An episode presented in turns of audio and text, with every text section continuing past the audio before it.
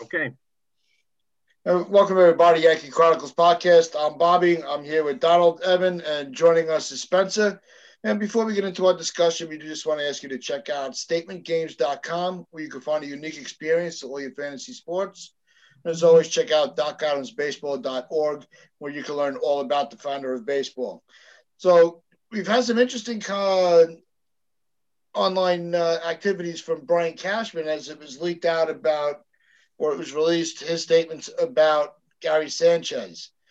And um, Gary is just kind of that player that just his antics just keep on giving us stuff to talk about.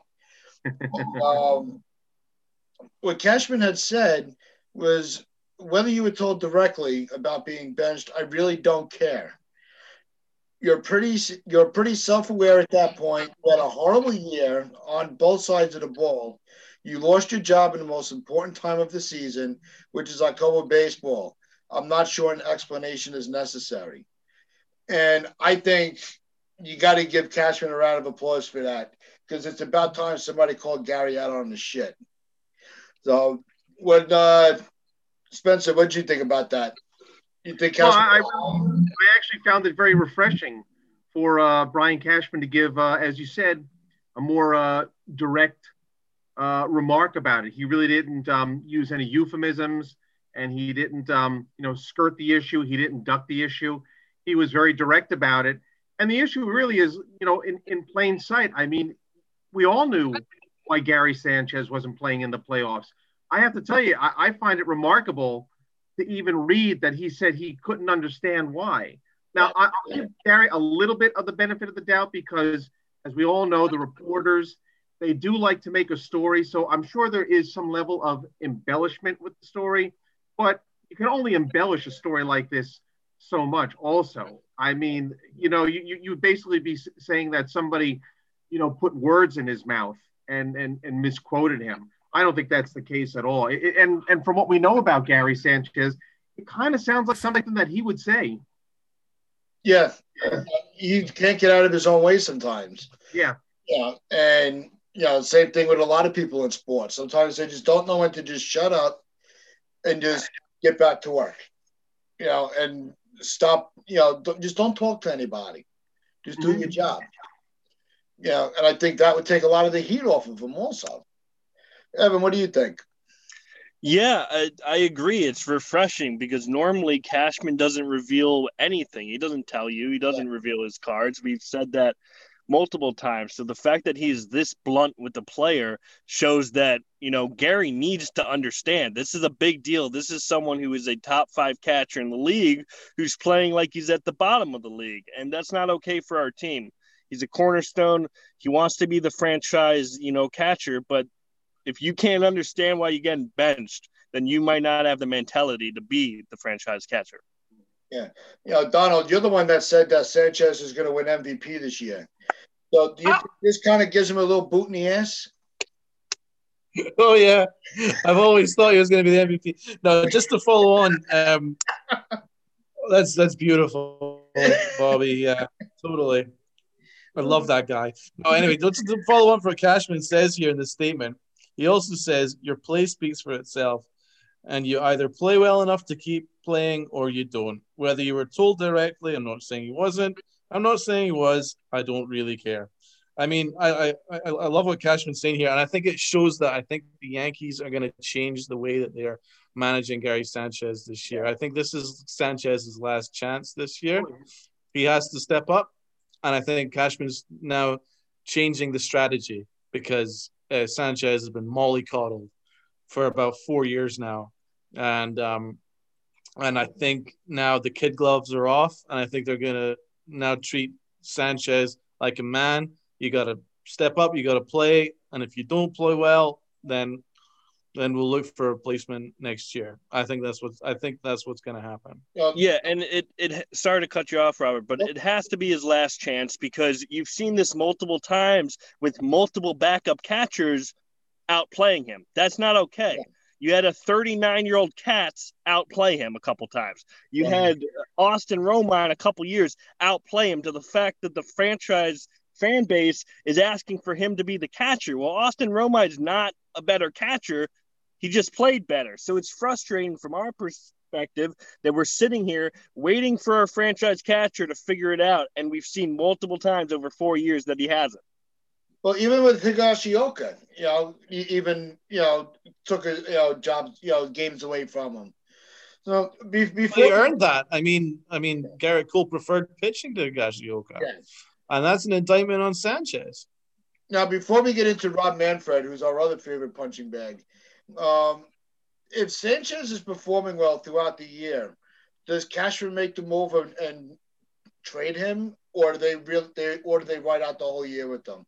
I think they keep him uh, personally. I think they do because they've always believed with in him. Um, they they they've continually said you know that they think that there's something there.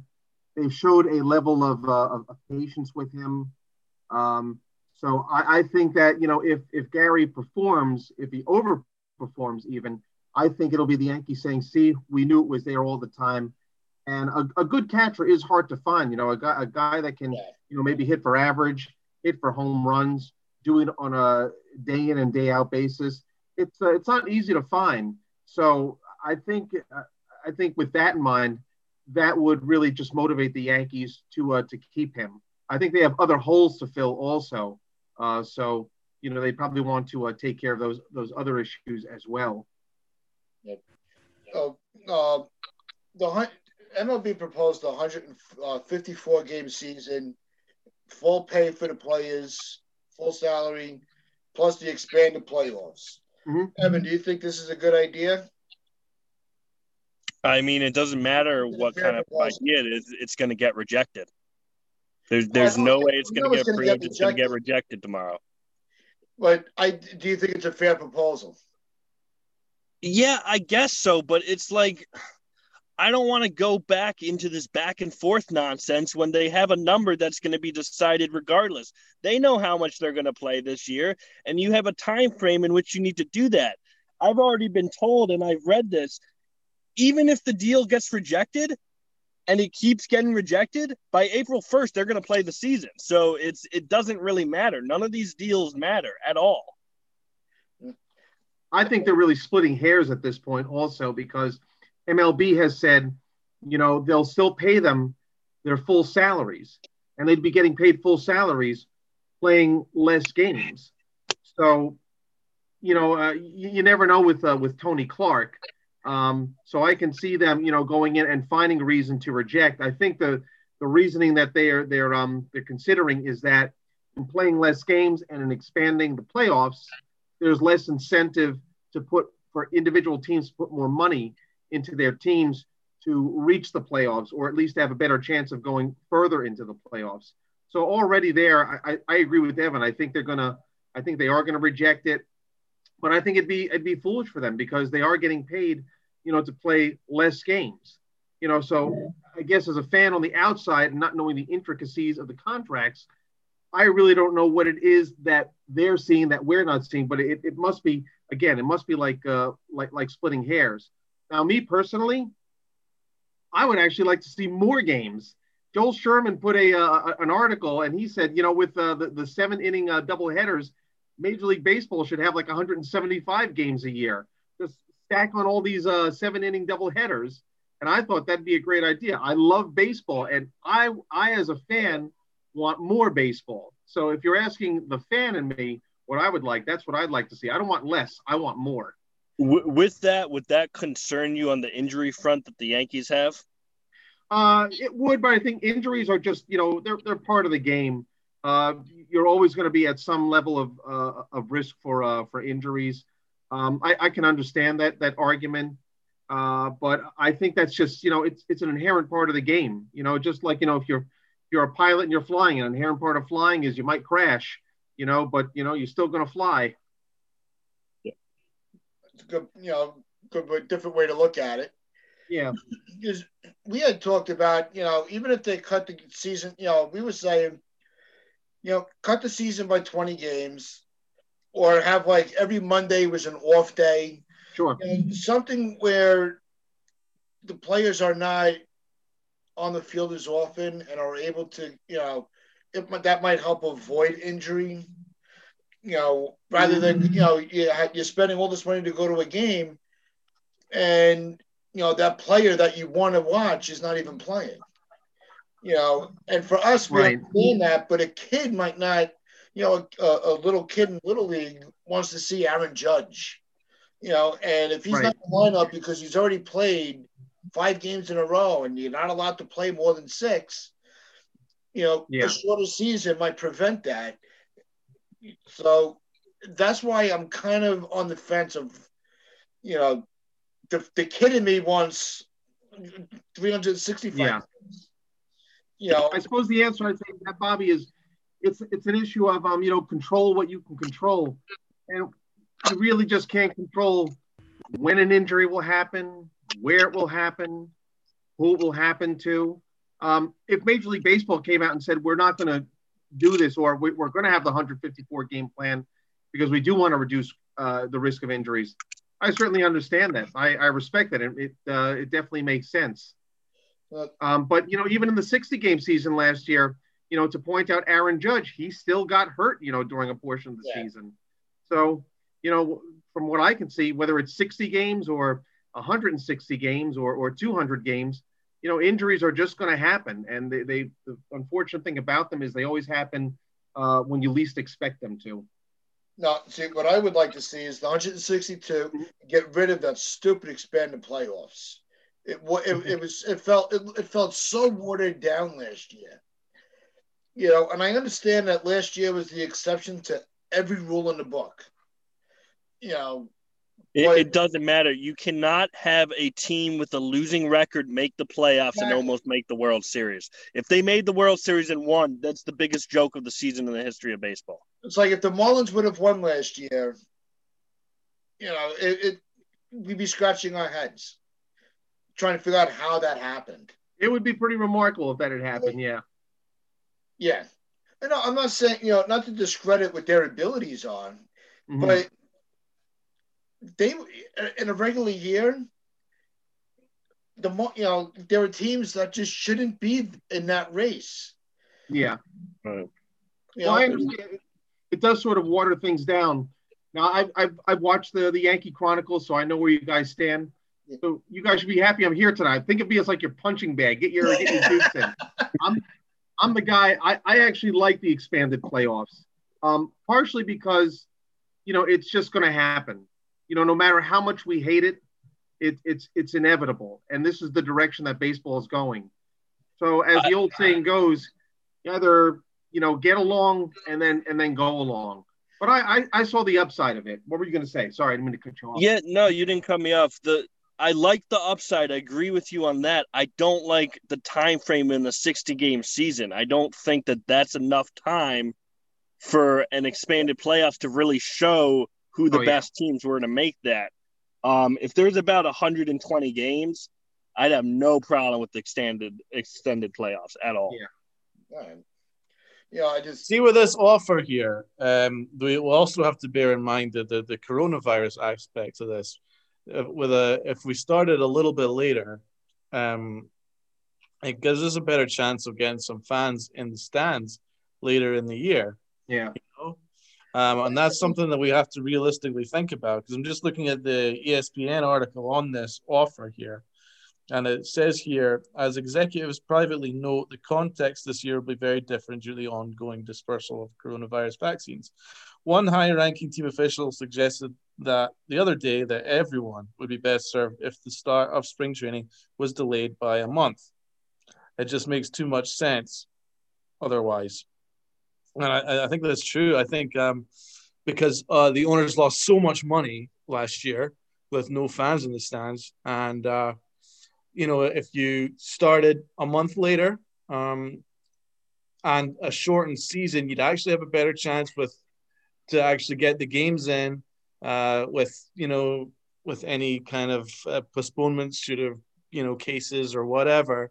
Um, you have a better chance of getting um, games in and uh, so I think I, I actually think that the the offer makes a lot of sense, but there's some aspects to it that, that I disagree with. I'm not a big fan of the expanded playoffs, um, at all. But uh, I, I do think that a shortened season makes sense.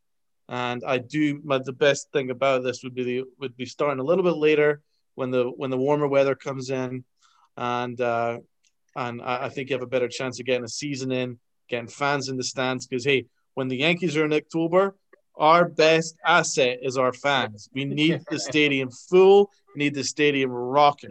Yeah. But that's the other problem. They haven't even figured out the capacity, stadium capacities. Yeah. They don't know if there's going to be travel restrictions to certain areas in the country, you know, like there have been. They can't even figure that out, but they want to try to figure out how many games. Why don't you figure out what your restrictions are travel wise before you start trying to? We talked about this in the last month. You know, they keep putting the cart before the horse. Yeah. You know, figure out all that shit first, then talk about how many games you can get into that time frame. Time frame. Right, and even if the stadium opens, are they going to have every concession stand open and everything's gonna, no? They're not. It's going to Yeah. be it's going to be a very limited experience, and it's not going to be as fun. You know, if I go to a game and I can't get my chicken bucket, I'm going to lose my shit. You know, and I think are we as adult fans too consumed with the behind the scenes of the game where we just you know by the time the season kicks off we can't enjoy it the way we used to when we were kids? Does the outside stuff you know are we are we too worried about that? You know we're not the executives. Why do we get so involved with that You mean uh, like like the baseball issues or the coronavirus issues? baseball in general do we not you sure I know, follow. contracts and how many games they're going to play and who's traveling where. Oh, I see what you mean. You know, some I, I think fans, you know, wear wear many hats, and um, I, I think um, you know depends on the place and the time. Like um, you know, there are just moments where I just want to watch a baseball game. In fact, at the end of the day, you know, after all the news and all the rumors and all the hot stove and all the issues, at the end of the day, the most important thing for me is to be able to sit down, you know, come home from a long day at work, put my kids to bed, and sit down and just watch my Yankee game and just watch, you know, professional baseball players play baseball. And if it's the New York Yankees, hopefully they're going to be one of the best teams, you know, in in baseball, and they're going to be making a serious run to the playoffs and and hopefully get to the uh, to the World Series this year.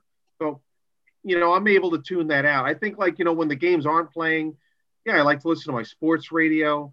I like to hear what's going on. I like to get my phone out. I like to see what's you know what's the news on Twitter and in in uh, New York Post, New Jersey.com. Um, you know, you just you, you take as much as you can take.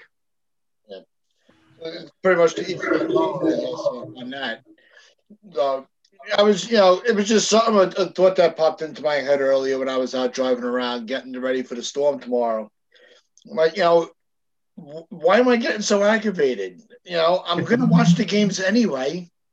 You know, does it matter who's on the, you know, we care who's on the field, but do we need, you know, are we, are we too consumed with, well, you know, who's getting ready, you know, whose prospects, you know, might be able to run, you know, five seconds faster. No, not at all. The answer is no. This is literally our lifestyle. Yeah, I- that's what's gonna, isn't that what we do? Isn't that why, why we're here? for baseball. Like I, That's why it's kind of like, all right, random thought, you know, so Like- I'm just spitting out my random thought. what So, would like, be the point in told me- sports writing otherwise? What would be the points in sports journalism? What's the point in podcasts? Or what's the point in sports radio? right. I, I What would would the point literally be of punch. GMs and analytics and everybody working in front offices if, if we just went, ah, fuck, I just put the game on. Yeah, exactly.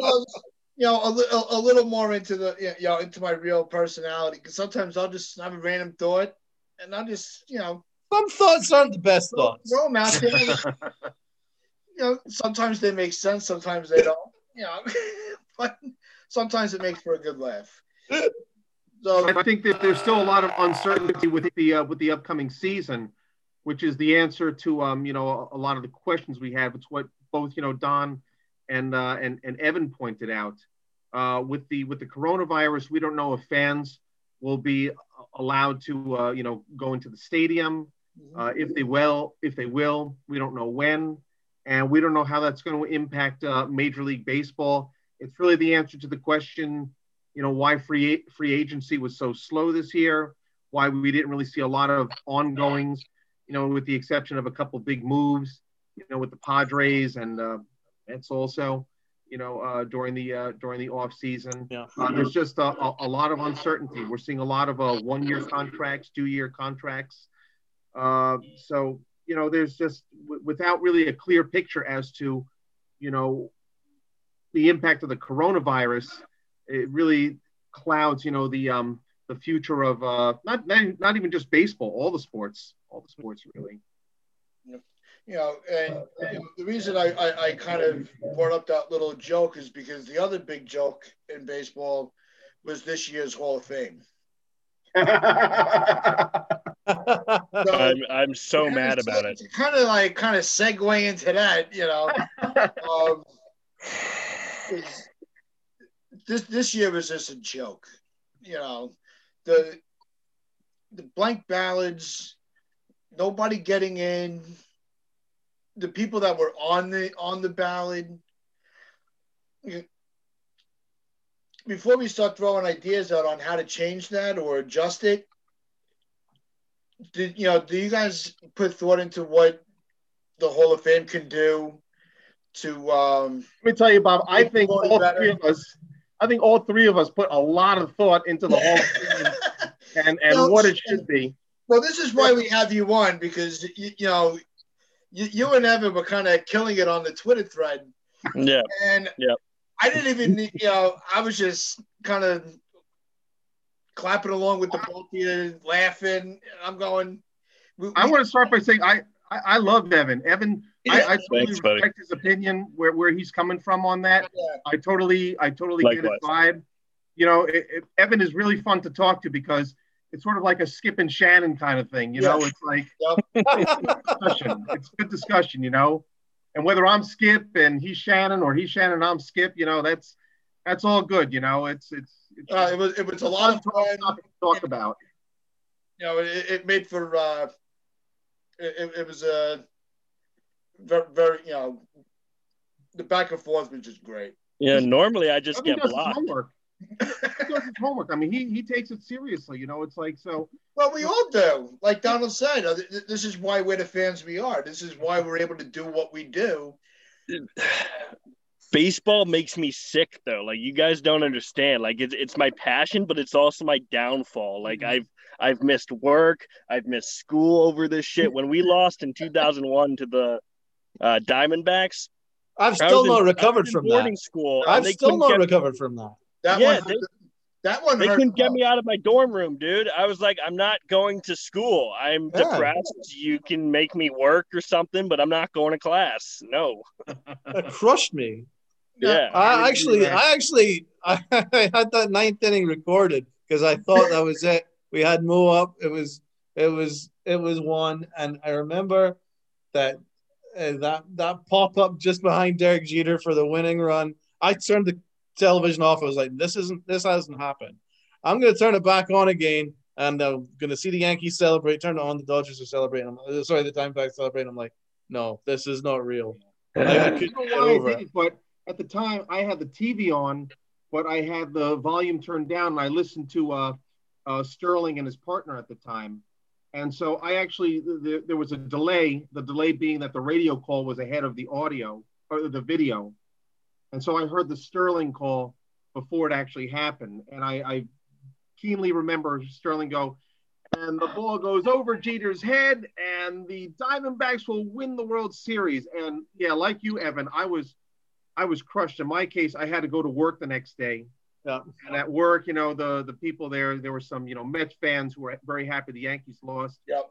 And um, you know, some people, you know, as baseball fans, we can understand that. Like when when a team loses a big game like that, you know, you do feel depressed. You do go through a thing, and it's totally understandable. You know, if you're a sports fan, people who don't like sports, you know, they don't understand that, and they don't get that. And I think Right. here collectively, they, they understand that. There's nothing wrong with it. It's actually help. Yeah, sorry, sorry, Bob. my, my reaction to that game was I had to double check to see who was pitching because you didn't think it was Mariano. You know, Yeah. I'm like, wow, this is I actually think he just ran into bad luck. His cutter was cutting. Yeah, It just it, it You know, cut it's- too much. It was too good a pitch because it, it broke Gonzalez's bat, and it just it just kind of popped up over the. you know, but you, you, you force There's yourself. nothing that could have wanna been done about it. Well, my recollections of that game, I, I felt that um, they brought him in too early. They brought him in in the eighth inning. Mm. That's correct. They could have they, they, they could have tried, you know, bringing in some of their relievers because he pitched a great eighth inning. He pitched a one, two, three, eight. Yeah.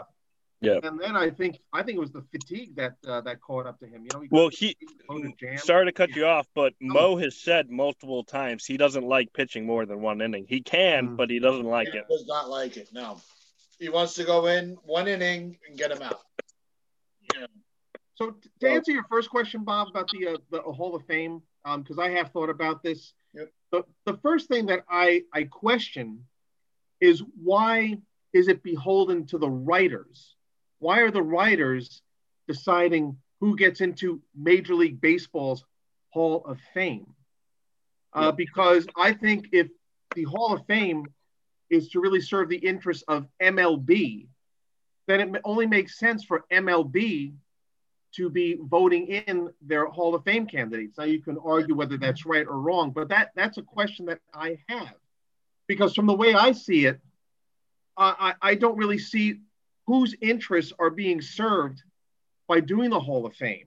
In other words, if you're a candidate and you get inducted into the Hall of Fame, you get the honor, you get the, um, you know, you get praised.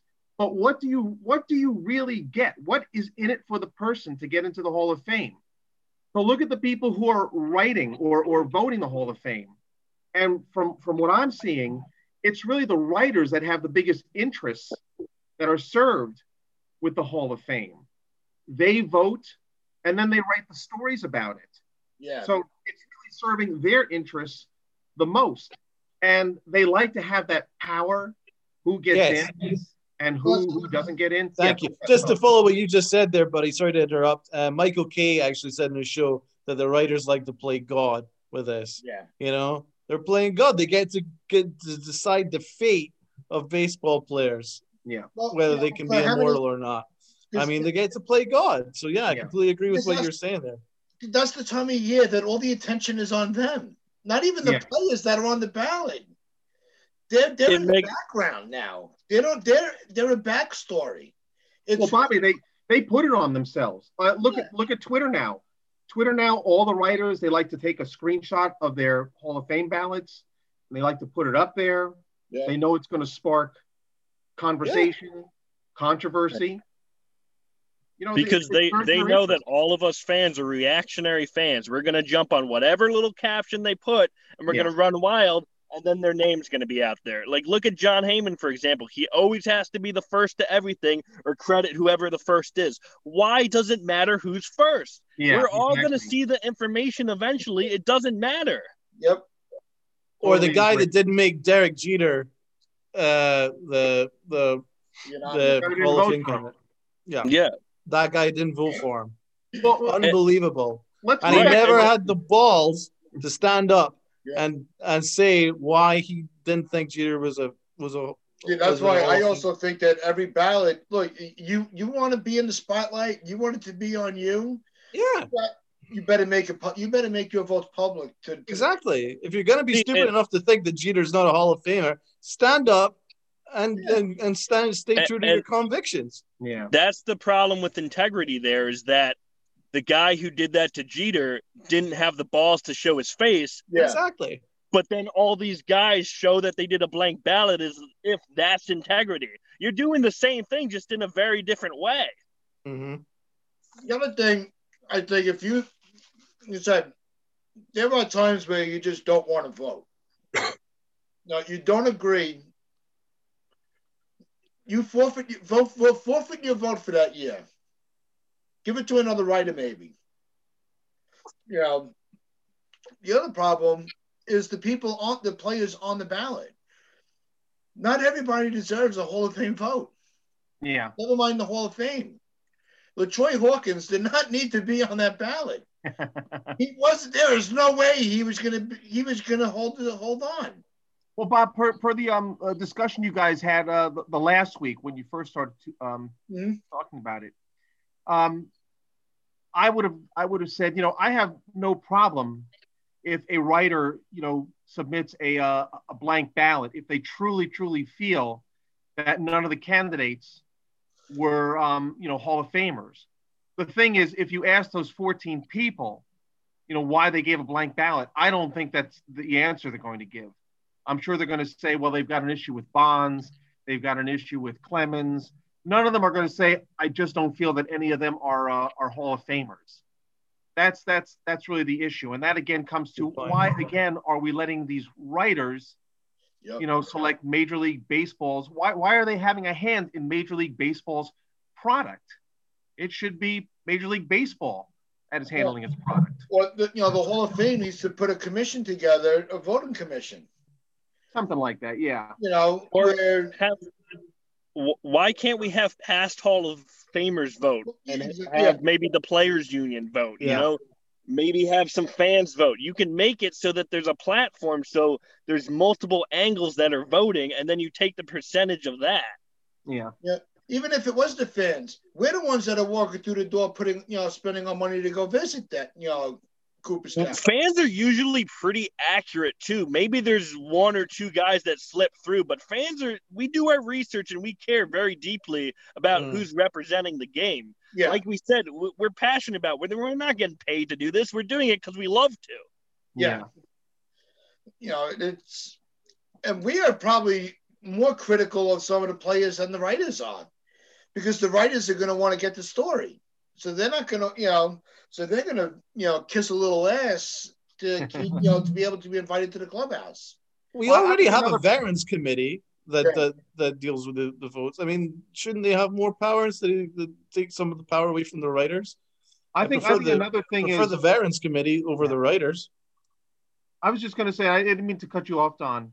Um, no. Another thing is I don't think the Hall of Fame really knows what it wants to be. And this sort of gets yeah. to the back and forth that me yep. and, and, Evan had. Um, because I don't know whether we're trying to select the the operative word, in my opinion, has always been that word fame. They call it the Hall of Fame.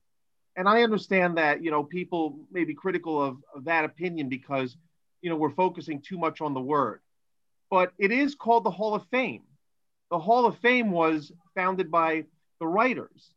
I think that one thing as a writer, if that's your profession, is you should have some command of the English language and the words that you're using.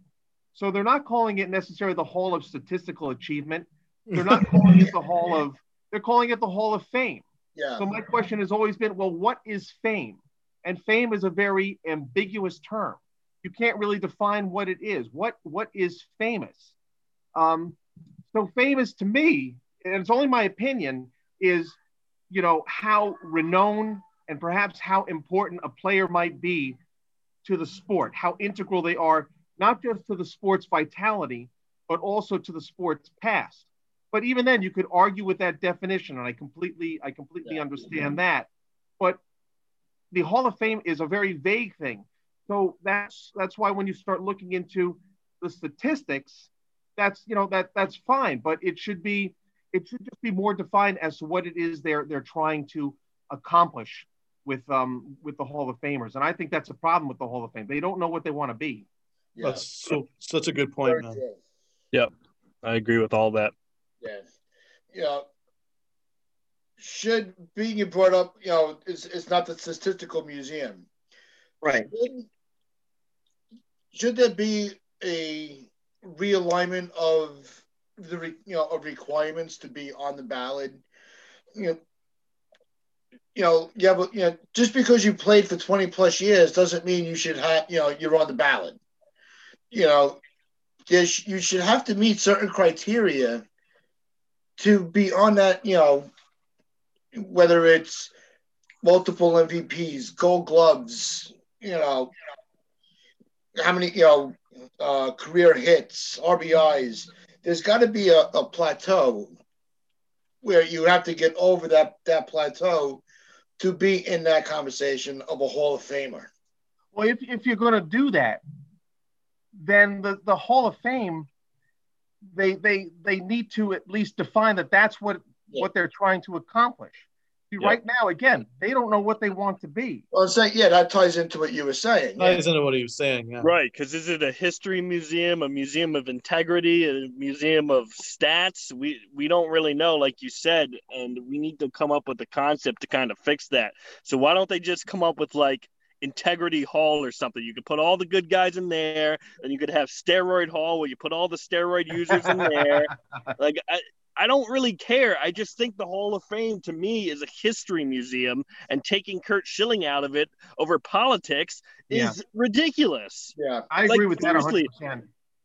Last year, before he said these comments that everyone hated, he was on his way to the Hall of Fame. Yep. Now, suddenly, over one year, 14 people decide they're not going to vote, so he doesn't get in by fucking 4%. He was on his way. It's ridiculous. It's it's clearly a, a personal vendetta against him. And Well, and you should on that- not see that as a fan. to expand on that also, Evan, again, let, let's sort of backtrack a little bit. The, the Pete Rose issue. I know that you guys have said you guys support him being in the Hall of Fame. He should be. I, I am in the, the, the corner of supporting him not being in the Hall of Fame. Okay. But my reason for that is because Pete Rose's gambling actions were harmful to baseball. And I think that if you're looking for people who will further the cause, further the game, further prolonging the sport of baseball, I think if you do something to harm baseball, um, you don't get rewarded for it and you should be punished accordingly. So with Curt Schilling, his political views have no impact on the game. And I think it's irrelevant, you know, what he says. A- anybody can say anything. Now, I think what happened at the Capitol was reprehensible. yeah. I think supporting it in any way was reprehensible. But his comments do not have impact on the game. He did not harm the game. Yeah. And again, this is where the writers are more or less embracing the issue because it gives them a modicum of power to have control of the game. And they can control, again, who gets in and who doesn't get in. And it serves their interest. Curt, Curt Schilling, even with the business losses of his, um, you know, his uh, ventures, uh, uh, he's still a very wealthy guy. He's doing very well. You know, the writers, most of them, they, they eke out a pretty good living, but they're not living on, you know, Fifth Avenue in a penthouse, you know, like the Major League Baseball players. So for Curt Schilling, I think it, I don't need the Hall of Fame. And likewise, I think Roger Clemens and Barry Bonds, they're doing very well. They don't need the Hall of Fame. They don't need the validation of the writers to determine how good their careers were. I think they know in their own minds they had good careers, and it makes no difference to them whether they get in or not.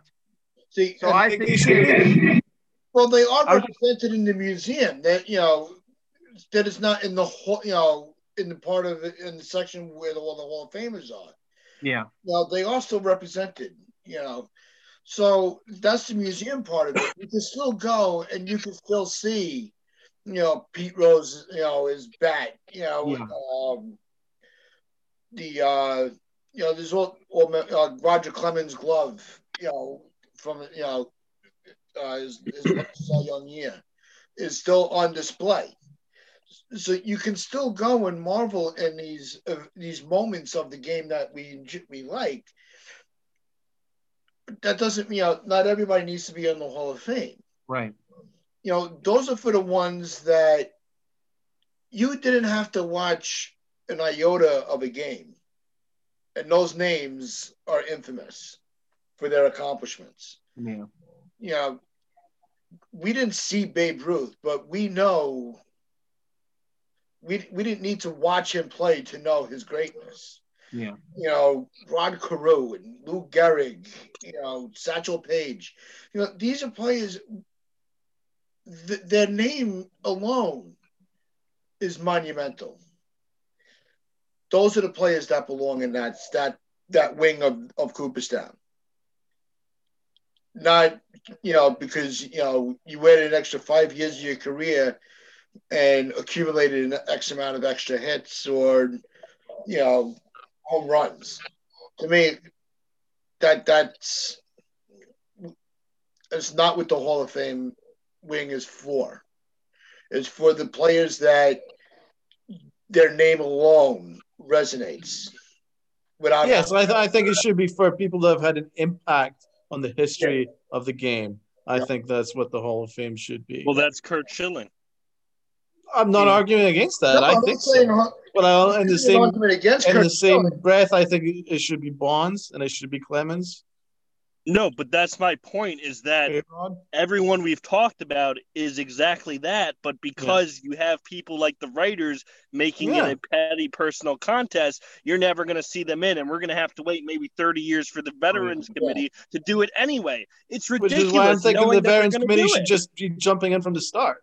Exactly. When when the Veterans Committee sees that they are doing something like this, which to me is fraud, they should step in and fix it because it's ridiculous. I agree. They're they're not using their vote responsibly. Essentially, the Hall of Fame is just asking the writers one thing: Do you think a player is a Hall of Famer or not?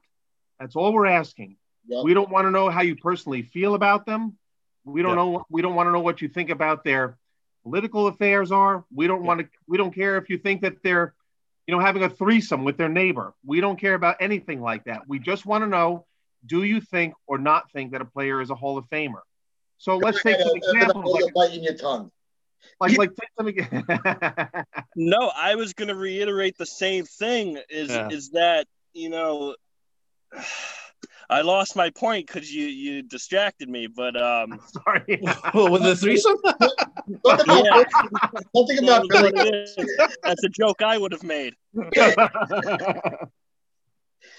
Uh, It's all about the Billy Goat.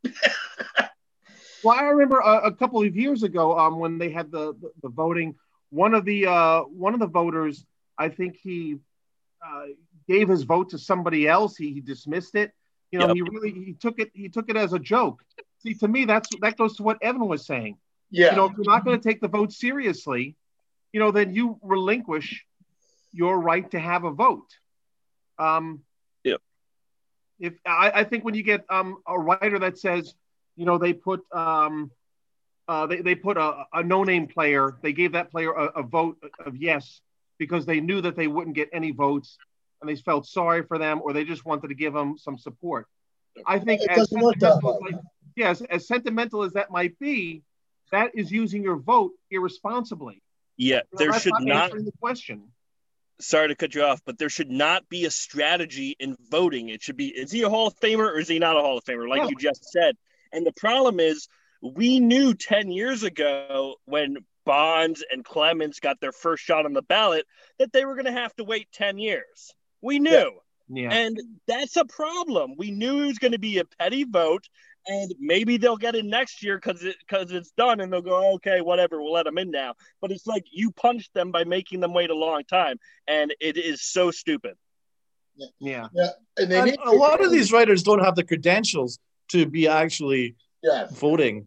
You know, there's a lot of writers that are from different parts of of the country that never watch Yankee games, you know, and then they have a you know, and they, then they don't really, so they can't really judge what Jeter will say, oh, Jeter, you know, there's lack of range, so I'm not going to vote for him. Yeah. That kind of Yeah. thing, you know what I mean? Yeah. Uh, because there's a lot of voters that, that don't like the Yankees, and there's a lot of voters that, that Yeah. that hold a prejudice against them, you know, and they'll just vote for the, the, the teams in their areas and then boost them up, even though they're not really Hall of Fame caliber. And And that goes beyond the Hall of Fame. That's even the the, the annual awards.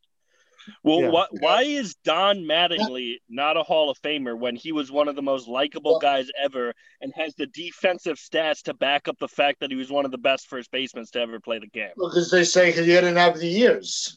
Yeah, and to me that's ridiculous. Yeah. If you do it in a condensed period of time, that's more impressive to me than if you do it over 20 years. See, the thing is, and almost like with after the, after the Black Sox scandal, you had Babe Ruth. If it wasn't for Babe Ruth, we wouldn't have baseball. You know, if if you know these writers now, let's fast forward a century. These writers now probably wouldn't be a fan of the sport if it wasn't for for Bonds and and Clemens and the steroid era because after the strike, a lot of people turned their back on the game after '94, and the steroid era put all our asses, our asses back in the seats and rooting for our teams again. So you have to give them their nod. They're infamous For, they're infamous for their play on the field, whether it was questionable or not. Going back, you know, in that different time, I think uh, it was the writers that could really make or break the players, and it was the writers that could, in essence, give the players a living. But today, it's it's the opposite. The players don't need the writers. They don't need to talk to them. They don't need their affirmation.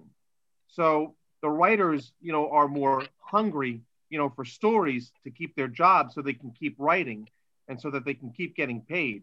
I want to just alliterate to what you were saying before also about the um, the end of year awards uh, going to um, you know our dissatisfaction with the writers. If you recall when Justin Verlander won the Cy Young and he won the MVP, there was one writer, I think he was from Ohio, and he said he didn't vote for Justin Verlander for MVP because he was a pitcher. I get the argument, but in the MVP voting, there simply is no rule that says you can't yeah. vote for a pitcher for MVP. And so this guy, he didn't vote for for Verlander. He went on the radio shows. It got him some attention. So in my opinion, that was a situation where the guy used his vote irresponsibly yeah. because he didn't not vote for MVP because of his abilities he voted not for MVP because he said he was a pitcher. But there's no rule that says he can't do that. So, in my opinion, that writer should have had his vote relinquished and relinquished for the Hall of Fame also. Yeah, I mean, and they say, well, the pitchers have the Cy Young. Well, the hitters have the defensive awards. They have the Silver Slugger. They, you know, they have multiple awards, but the pitchers can only have one. You know, the MVP. Yeah. Verlander that year was the most valuable player, and he was the most valuable player. Then all MLB has to do is make a rule that says, listen, when voting for the MVP, no pitchers. That, that's all. That that way it's it's clear and it helps a guy like me who always wants stability. I need order. Yeah, I think if the pitcher's the best player in the in the entire league, then he deserves MVP. I think that's. I agree. I agree non-rule that they're. Yeah, you know, if, if they were, you know, Mariano Rivera, he could have won multiple MVPs. Sure, of course. Yeah, uh, you know, there there were a lot of other pitchers. You know, those those are the two that I think really, you know, because of the the, the story, the hype the story got with Verlander. You know, Mariano is just he is he you don't even need to describe him. He's a um, freak. That's what he is. He, he he threw a pitch that didn't work and it turned into the greatest pitch of all time. they kept yelling at him, no, throw it straight. He's like, I am. I can't. you know, it was just his his natural arm motion caused that movement in the ball. Yeah. You know? a chance no. catch in the outfield. yeah. Incredible. All right. Yeah. It's it's one of those discussions when it comes to you know gripes with the writers, who's a Hall of Famer, who's not, you know who's eligible, who's you know it's it's a you know an argument that can go on forever and yeah. ever. Because mm-hmm. next year there's going to be a whole new ballad and all new frustrations. And the only thing I do know is nothing's going to change. Yeah. Spencer, That's what's your the opinion? Hall of Fame is the gift that keeps on giving. yeah. What's your opinion on Mike Mussina making the Hall? Since we've talked about uh, Curt Schilling. Yeah, my my my feeling on Mike Mussina was um, I, I wouldn't have given him my own vote. Um, uh, I don't know. He just, you know, he, it just wasn't there for me. You see, for, for me, the Hall of Fame in my in my own opinion, and I know it's a very minority opinion, it, it again comes down to, to you know players that are transcending their stats. So to me, Mike Mussina just didn't do that. Now that's not to say that I didn't think that Mike wasn't a great pitcher. Uh, I thought he was an excellent pitcher, um, and I was happy he got in the Hall of Fame. I'm glad that you know people, the majority of people disagreed with me. But if I was uh, giving a a vote, um, I probably wouldn't have put him on the uh, I wouldn't have put him on my uh, voting sheet. Yeah, I disagree strongly. He compares to Schilling okay. almost identically on the top uh, 30 WAR pitchers in the hall. Mussina's, I think 29 and Curt Schilling's 27th. Uh, Mike Mussina also had nearly five perfect games. He pitched in the hardest division for his entire career against steroid users. You know, that's hard to do. So I think his numbers were, you know, weaker because of that. He still had a under, you know, yeah, 350 ERA. And um, if not for circumstances, he probably would have won 20 games multiple times. He had a bunch of 19. Yeah. Um, and I wish he hadn't retired in 08. I wish he was there for the 09 Yeah. World Series. That would have completely changed how we view him, I think.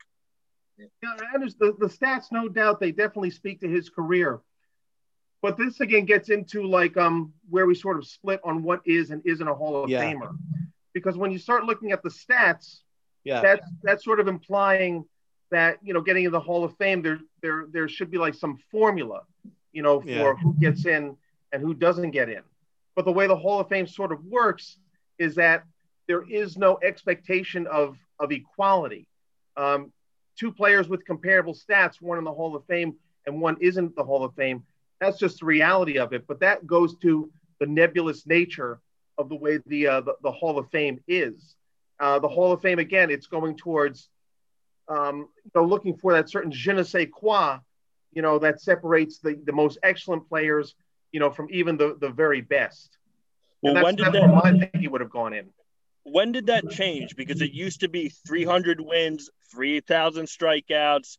Those would get you in. And Yeah. Mike Mussina was borderline on every single thing that would almost get you in. So for me, he's a Hall of Famer, but I, I, I get people's points.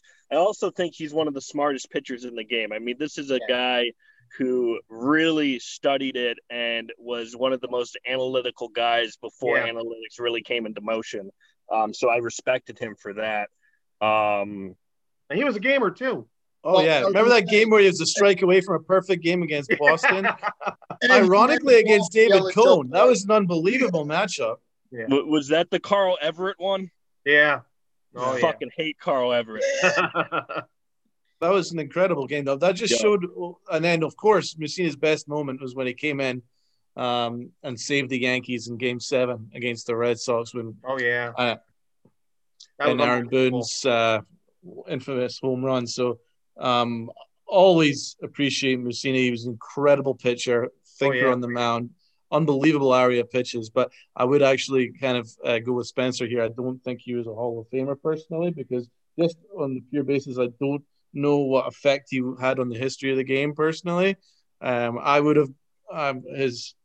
I, I'm actually on the uh, Andy Pettitte should be a Hall of Famer because I think he's actually I had more of an effect. Not a Hall I think he's had more of an effect on the on the history of the game with his multiple championships and being one of the most winningest postseason lefties in, in baseball history. That would Yeah, that's also because he had how many starts? His record. but you still have to do it. You still have to do it. He was what? He was like 17 and 11. But that just shows to his his you know ability to year after year in the biggest games on the biggest stage. hmm He had no fear. He just went out and he did his job and he did it well to accumulate those And- stats. And I think Mussina, if given the same opportunities, would have been able to do that. But he spent I more agree. than 10 years in Baltimore. It was a waste of time for him to be in Baltimore. If he was But in it's adding Yankees for apples and pears. He's in Baltimore. Pettitte was in New York, so there's no point even saying, "Oh well, you know, he's in Baltimore. He wasted." Well, you, you know, Andy Pettitte was in pinstripes, and he did. He earned it. He, he deserves it. I, I am with Evan on on um, where I go with uh, him being in the Hall of Fame. I I, I, I don't give him a, a vote for the Hall of Fame. He was a great pitcher. I was a he was a great Yankee. I loved him. If he gets into the Hall of Fame, hey, I'll, I'll be I'll be as happy as any other Yankee fan. But there is just that thing that he just does not, you know, for me, transcend his statistics.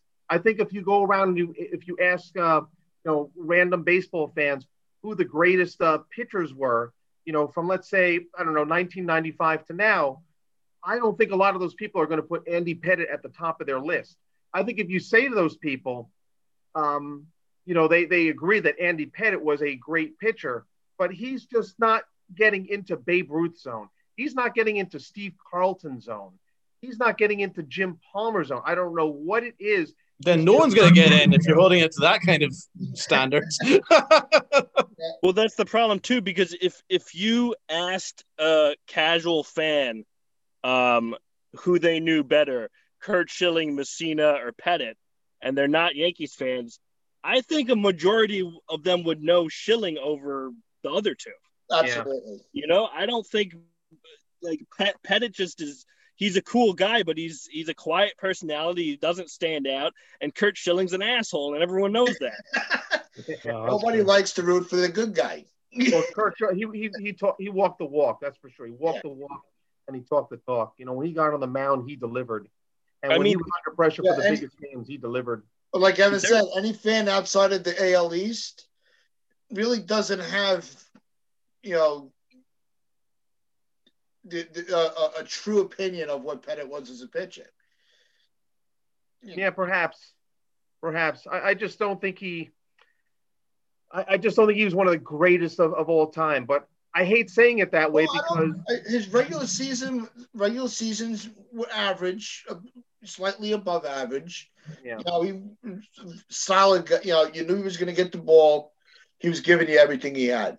yeah. His, his Listen, if I was on second base, if I was in a baseball game, I, I felt good with Andy Pettitte on the mound. It, it's Yep. not saying that he's a Hall of Famer. It's not saying he's a bad player. didn't he make the Didn't he make the World Series with the Astros? Did- yeah. Yeah, There 2005. you go. I mean, that's another thing to add. You didn't just add it. You didn't make the World Series just with the Yankees. Also made it with the Astros. I mean, but look at that rotation they had there, dude. He was not He the still did it, bro. He three. still did it. Okay.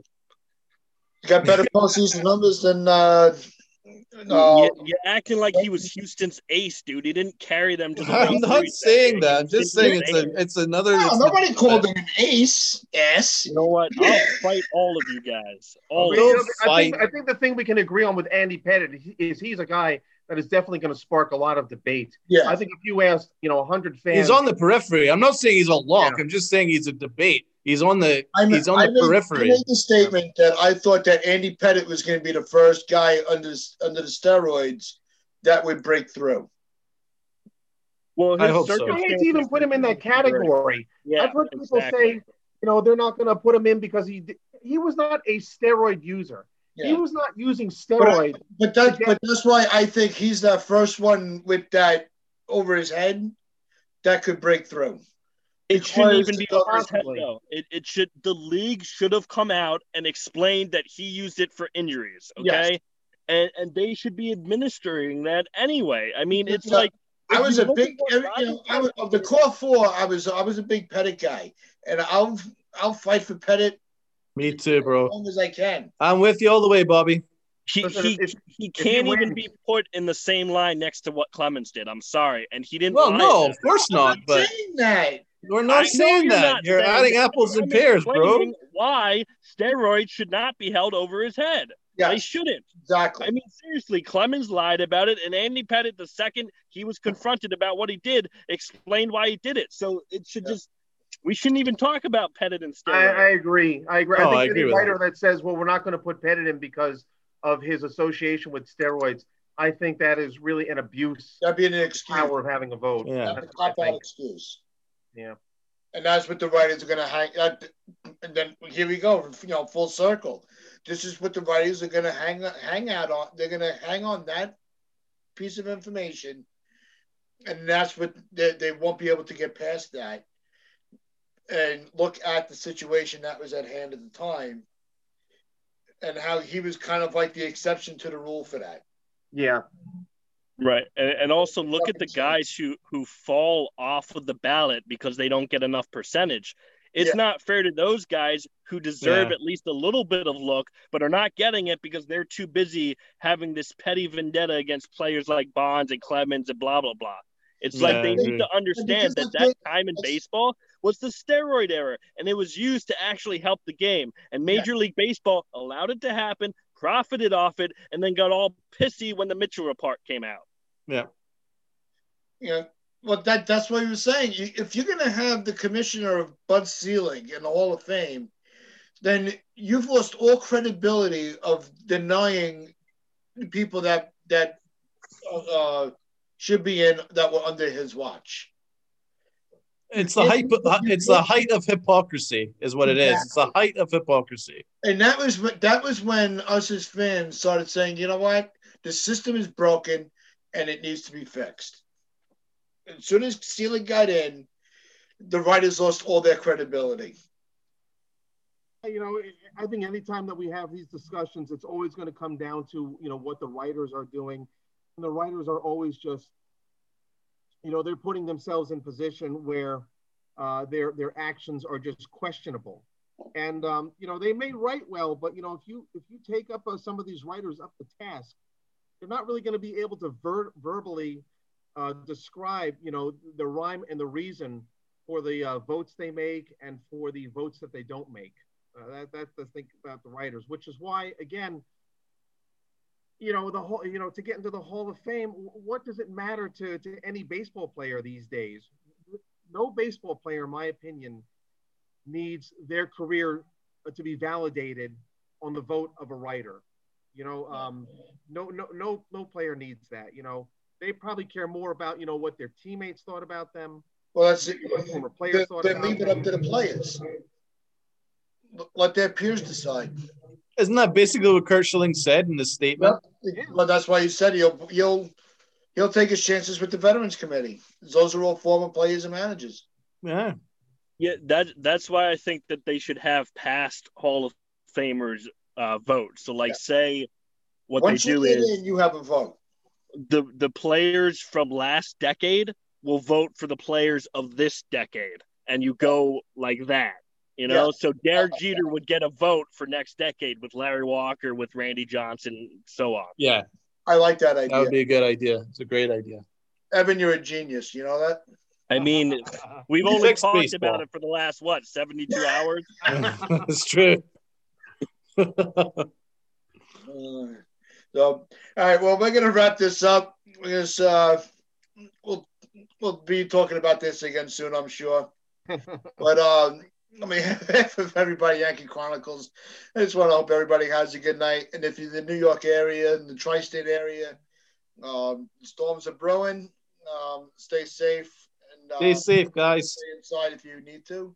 If you need to travel, do it safely. So, Bobby, thank you for having me on. Really great meeting you guys. Don, really was a pleasure. Evan, thank really great. Spence, I'm glad we finally got to talk. You know, Evan, yeah, it's, it's I, nice. I love talking to you, man. It's like it's, it's great. I'm glad I'm glad we have like you know different views on this. It'd be very boring if we were agreeing and agreeing and agreeing. For sure. We need a little sure. Skip and Shannon, you know, kind of yeah. thing going on. I know? like it. It's all good. It's all good. It was a pleasure, Spence. Thank you, man. Yeah, same here, guys. Yeah, we'll have you, have you back. I appreciate we'll it. back on again. So again, on behalf of everybody, YankeeChronicles.com, we hope you have a good night. Stay safe. Stay smart. Have a good night. Take it easy.